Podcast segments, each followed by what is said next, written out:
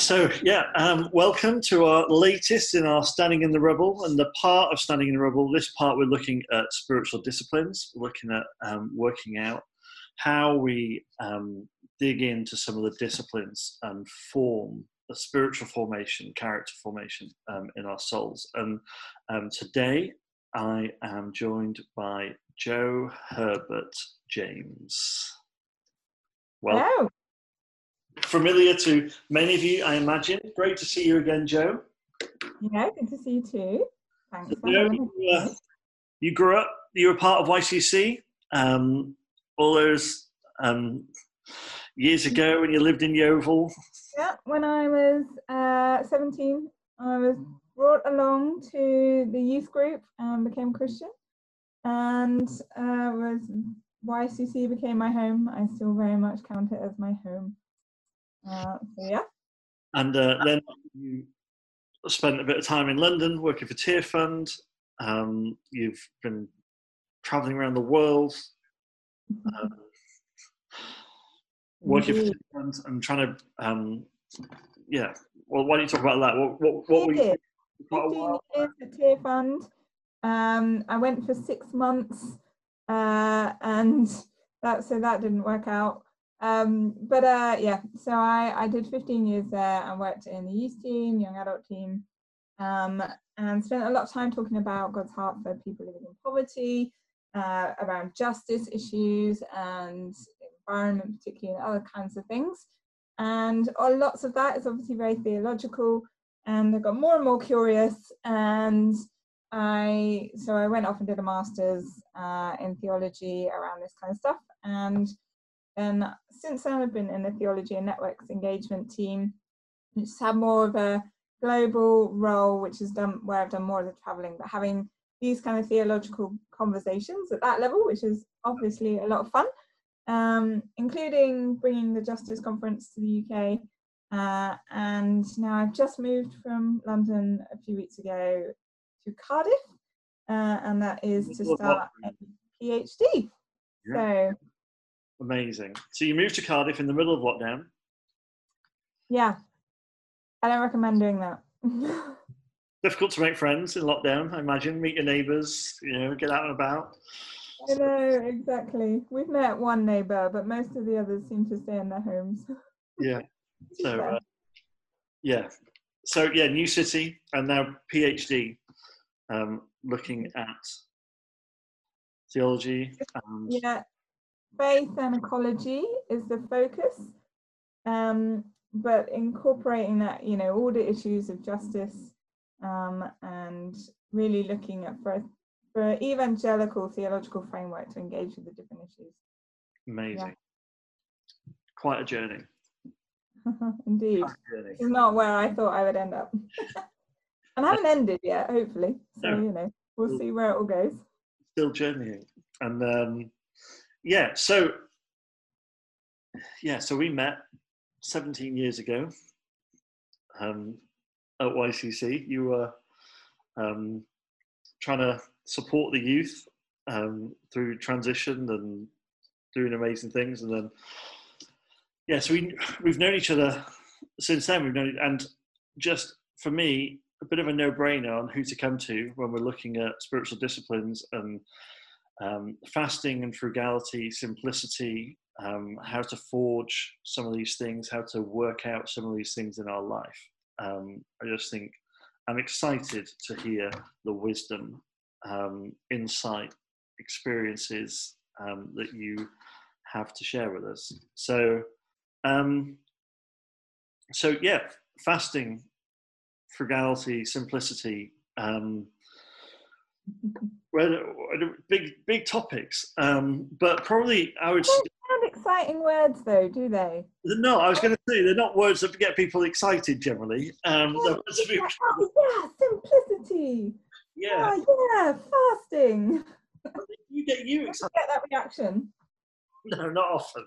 So why why uh, like why why don't you talk to us about what what's your journey been um, with that? Um, as you've from becoming a Christian all the way through to um, studying now, um, which obviously has a much more justice element to it. But um, what's your journey been around fasting, and what role has it played for you personally? Well, I partly blame Steve Gaylard uh, for my journey with fasting. So, um, you know, in a in a nutshell, when I became a Christian, uh, I was excited about prayer, um, and particularly um, Steve Gaylard. There was a few of us in the youth that he taught us to pray, really, um, and we did crazy things, and we used to get up really early before sixth form and pray and go on prayer walks and things like that. And one of the things that he taught us was around fasting. Um, and it was very, I mean, it, it, was more than Steve, it was very commonly practiced in the church. Um, and, you know, it was something that I was kind of taught as a part of faith. And actually, I had grown up with my, uh, observing my dad fasting about once a week. Um, and I, it didn't really mean much to me other than once a week he uh, didn't eat dinner with us. Um, so I didn't really have any more, much more reflection on it than that. Um, fasting, but I'm really grateful um, for Steve and others teaching uh, because it's something that I just thought that and generosity, actually giving, um, was just taught to me immediately. This is a part and practice of faith. Uh, and particularly those two disciplines I've just continued with. And so now we're talking, oh gosh, 20 years later. Um, I still practice those things because it never occurred to me that I should ever stop. Um, and over that time, there's something um, that forms in you. Yeah. And formation happens over time. And so there's lots I can say about that, but uh, we often think in our immediate world, and these are the narratives of the world have schooled us more than the Bible often, um, that there are quick fixes and there isn't these sorts of things. Disciplines, spiritual disciplines, are supposed to travel with us through life. And um, if I'd fasted, I so I still fast roughly once a week, and pretty much um, have done that throughout. And if I'd done that for, if I'd just fasted once, for example, I'm not sure I'd have the reflections that I have now. Uh, if I'd, even if I'd done it for a year and just like habitually done it for a year, maybe, I mean, even five years, we're talking 20 years later, this is still a regular part of my life and actually, and it will continue to be, um, it forms something in you that no, you can't cheat. You can't. Time can't cheat that. You can't do it any other way. And is it always? Um, I think fasting. We, always think about food, don't we? We always think about. I'm not going to eat for this meal or for this day or um, whatever. But obviously, it can be more than about food, can't it? We can practice this sort of discipline around different aspects. Um, yeah. Whether that's around clothing or shopping or yeah. people doing fasting around some of the other senses and um, do you have any experience of any of that stuff is that something you've explored or studied. Absolutely. So um, there are i think there are lots of different thoughts out there schools of thoughts opinions approaches to fasting. Um, and to an extent, I I think yeah, it's very broad, and you can engage with it at different levels in different ways. And um, you know, things like fasting from technology is good, or you know, like we said, fasting from um, you know various different things. We uh, have a tradition, certainly in the Christian faith, during Lent, where we fast from different stuff that isn't. Hopefully, people don't fast for the whole forty days. Well, some people may. Um, we did do that with Steve once. Um, anyway, that's another story. But uh, you know, we so we have an approach to fasting. Now, I think what is really important to understand, partly, is uh, there is something um, quite profound about fasting from food that teaches you something that you can uh, apply to a lot of different aspects. Now, the appetite is very powerful. Appetite and desire um, are very powerful aspects of who we are and who God has made us to be. And they are very deeply connected to a lot of different things. Um, appetite, um, like our, our, food appetite and our sexual appetite, can often be very connected. Um, and uh, particularly when we think about uh, aspects of consumerism, and we can come on to some of that, um, works very cleverly uh, by engaging our desires. And so when we are able to learn to control desire in a way that we are submitting it to God, um, that is a very powerful thing that it creates in us and therefore enables us to become transformed people that can go on to do other things. So I think fasting from different certain things is very important and it's something that I practice as well. I've done various different things around Lent and other things over time. Um, but I think there is something very distinct about fasting from food um, that leads on to those different aspects as well. And people may disagree with me with that, um, and I that's fine. I'm fine with that. I yeah. think there's something very profound about. And when we see fasting in scripture, it's around food, right? That's the yeah. that's what it that's what it's talking about. And um, I just yeah, I'm I'm interested that you know I, th- I think it is possible for us to do fast other things. I think you know technology is a is a good one. It's something Rachel and I um, talk about a little bit at the moment. Going well, what if we had a day um, mm-hmm. technology free a week? Like, how would that help our rhythm? Because we're on social media and we're on technology like this all the time. Um, and here we are. I think there's a lot of wisdom in that. But the um, you were touching there on that the food, you know, the food thing relates to appetite, relates to discipline, relates to submitting things to God. Like, so what? Why is that a good thing? What does that? What does that form in us? What does that forge in us? What does that? What does that create in us? What um so as in what does the fasting create in us? What does it forge in us? Yeah. Um so there are so many different things, but essentially uh it teaches me very profoundly uh, in a very tangible way uh, that what I need to live by is God and God alone, more than I need food. And food is our most basic, food and water, most basic things, the air we breathe um, to sustain us. And when I weekly say, no, no, I have an even bigger need than that, uh, it is forming something in me it's teaching me my practices now we have often in evangelical christianity you know much not just evangelical christianity to be fair but we definitely um, exemplify that these days a separation between what is spiritual and what is material um, and this is m- talked about much more these days um, and you know and sort of that come a lot of that comes from greek worldviews and other things um, but uh, we need to embody our faith because uh, just um, an ethereal faith and just a thought through faith is never enough. It has to be practiced and embodied. And so when I'm practicing something, my body feels something. God gave us bodies, He gave us minds and souls, but He gave us bodies as well. And my body feels something that my body thinks my need, my absolute essential is food and water.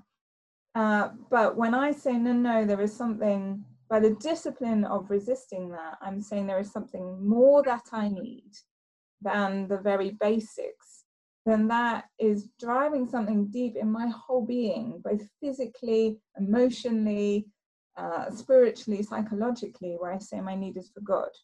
What this also does is form in me the ability to resist and the ability to live within limits. And so, what I'm doing, no one's really looking, or no one really cares whether I'm fasting each week or not.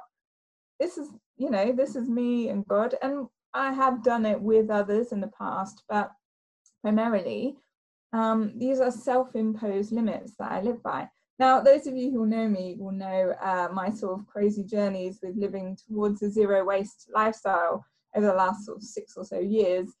Um, and I kind of started doing this before everyone was talking about zero waste, and it just sounded a bit crazy. And I actually thought it was a bit crazy as well. Um, but what I very quickly learned was zero waste lifestyle. So that's essentially trying to live with sending nothing to landfill, so producing no rubbish. Um, is you have to learn to live within limits, and these are self-imposed limits. And you know what? Even more than fasting, what I learned through living a zero waste lifestyle is it exposed my heart to me in a way that nothing else had. And there were little things that, quite frankly, I didn't want to give up. I didn't want to give up. And one of the things early on was I was like, wait, if I'm living zero waste and so I not, you know, having things wrapped in plastic, how am I going to eat chocolate? and I'm not even like a massive chocolate fiend.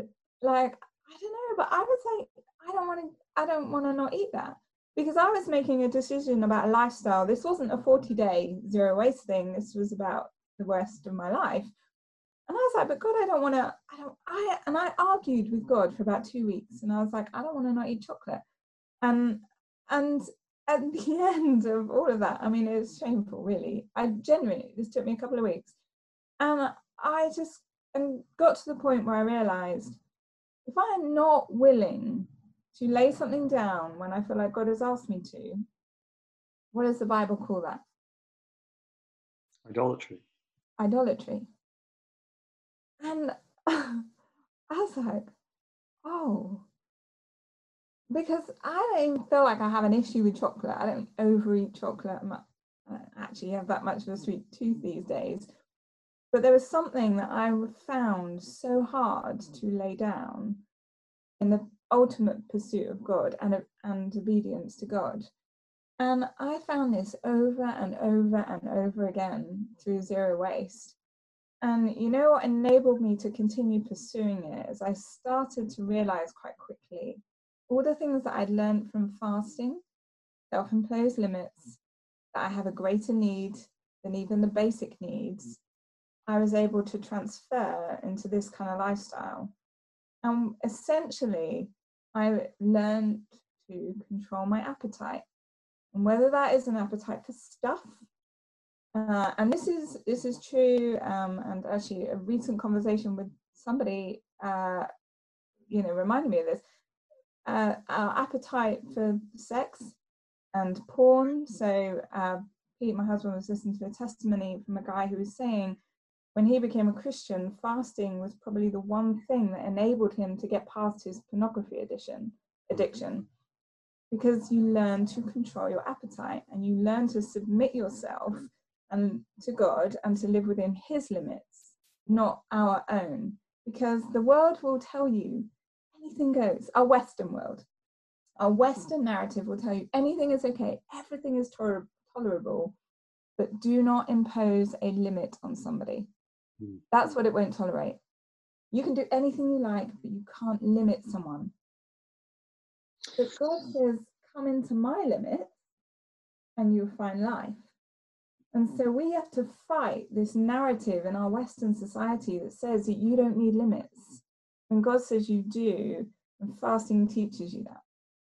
I'm really interested in that, that countercultural um, aspect to fasting, frugality, simplicity in this world that is always telling us um, that we need more, that we're um, we're 20 percent away from having enough, um, that we're um, that we're that we should always look up at the person who's got more than us rather than look at the person who's got less than us. And um, really interested in this this countercultural um, aspect of this because as we stand in this rubble of this new world that's emerging, um, the the things we've put our faith in as a society haven't haven't made it through, have they? Like we're not we're not um, they're not like it's not worked. So Um, and here we are, kind of going, oh, actually, the people that we didn't value are now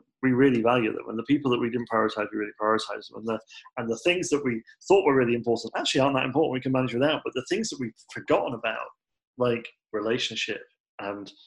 Community and neighbors and whatever, oh, suddenly they're really important. And um, and actually, money can only do you so much, but it's not gonna. It's not. And we're living in a world at the moment which is asking a lot of questions about what we prioritize. And there's something that you're saying there that I'd love you to talk a bit more about about the counter cultural nature of this of this discipline and maybe speak more into the the frugality the um, the simplicity how do we how do we practice um, some of that yeah i mean what the first thing to say is that it's yes it's countercultural um, but it's in many ways it's counter our uh, very selves so, man's first sin. God says, have anything. There's this one limit. One limit. And that is what Adam and Eve couldn't achieve, was to live within the one limit. And so it's first important to say this is, yes, it's countercultural in terms of the Western society that we live in, uh, but is also counter often our human nature we do always want more. Uh, and this myth and this promise of more isn't the promise of God. It's another promise. And what is really important, first off, is we need to recognize that and we need to call it out. Even when we're like having the too much and you can't quite stop yourself, it's important. It's part of the process. And at some point, there will be some cognitive dissonance that kind of kicks in when you're like, now I know it is, and then now this time I will stop. And then the next time you might not get it right, but then you will. Um, I think, you know, in terms of wider elements of frugality, um, again, it comes back to this ability to control the desire. Um, and so, desire is a powerful force. Imagination and desire are two elements that God has given us. Um, and again, this is how advertising works. So, it plays on your imagination advertisers say, Imagine how great your life would be if you wore these clothes. Imagine how great your life would be if you drove this car, if you had this newest technology, if you had whatever the next thing is. Imagine how great your life would be. And what that imagination does is stirs up desire. And desire is one of the most powerful things that God has given us, and it was designed to be fully fulfilled by God and God alone. And so when our desire is stirred up for the clothes, the car, the technology, it might even be the experience, the ski holiday, the I don't know, beach holiday, the whatever, the experience, then our desire is directed towards that. And that ultimately is misdirecting us towards God. Desire was designed to be fully fulfilled by God and God alone.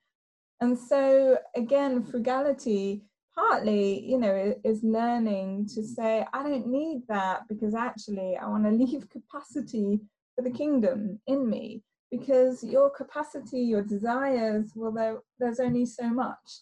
Hmm. And so, if that is distracted by many other things, there is a very personal aspect to this. However, there is a very global thing. And um, we were having a little pre chat um, and uh, again, those who know me will know I can't do a talk these days without talking about the book of Leviticus, um, and which I know is all of your bedtime reading.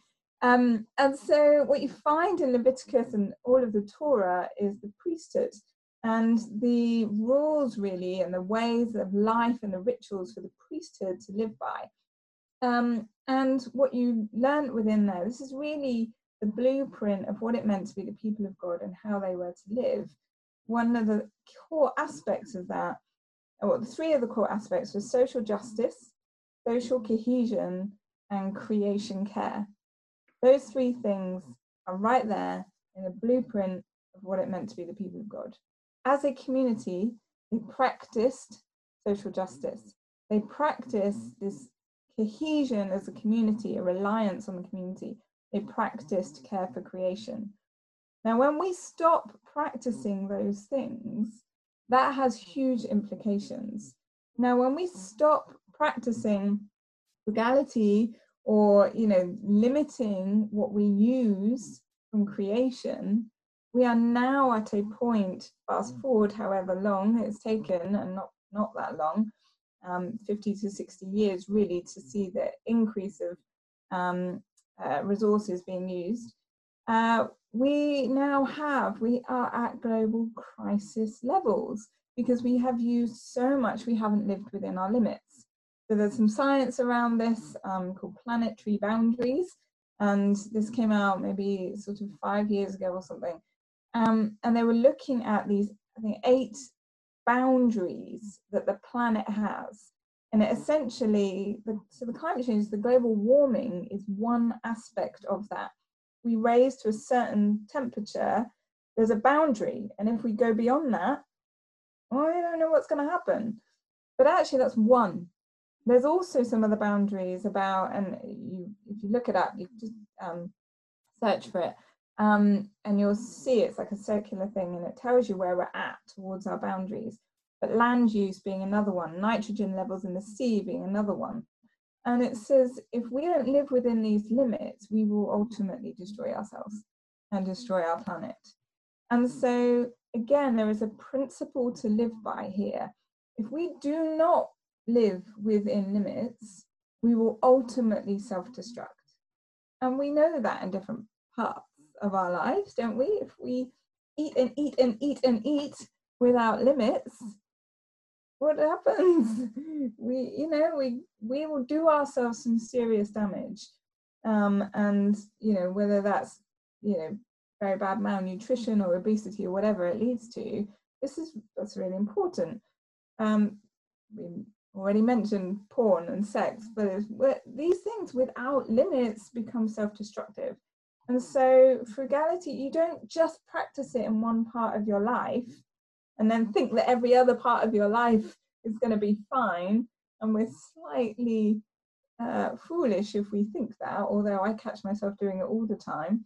Wow, I, you know, I'm really careful around this, or I limit myself around that you know, our, our spending, even how well are we budgeting, that kind of thing. You know, if we met someone that didn't live by a budget, we'd think, oh, you're crazy. Like, what, you know, unless you're just an absolute multimillionaire, like, of course you need a budget. Of course you need to live within a limit.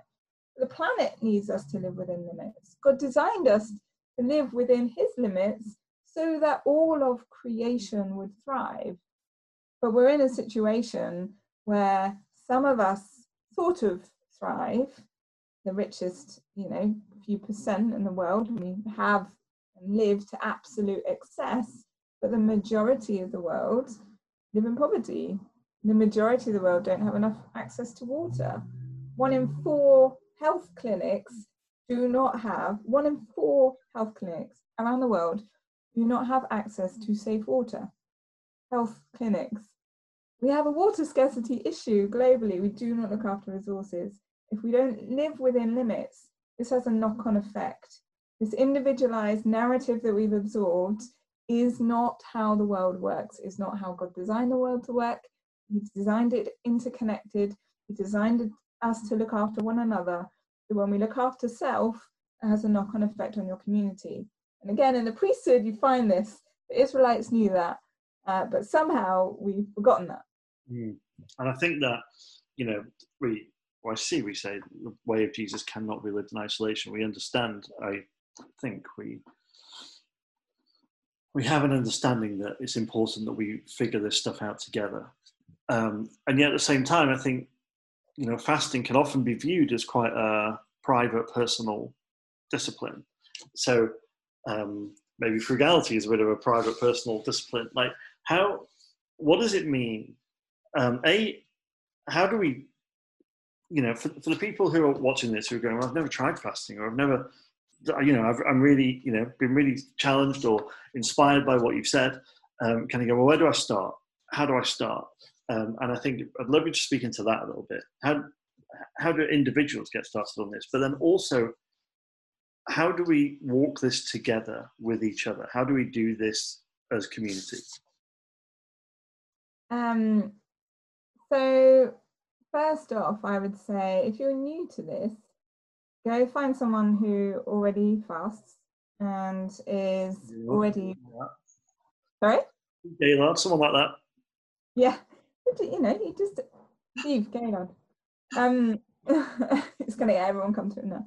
Um, they're, you know, find somebody, just go and ask someone and ask them, ask to do it with them, because accountability. Mm. We know this again, don't we? In many other parts of our faith is really important. But actually, that's not just a part of our faith. So if you were going off to get fit um, and you'd never really done any exercise, I hadn't done any for 10 years, what would you do?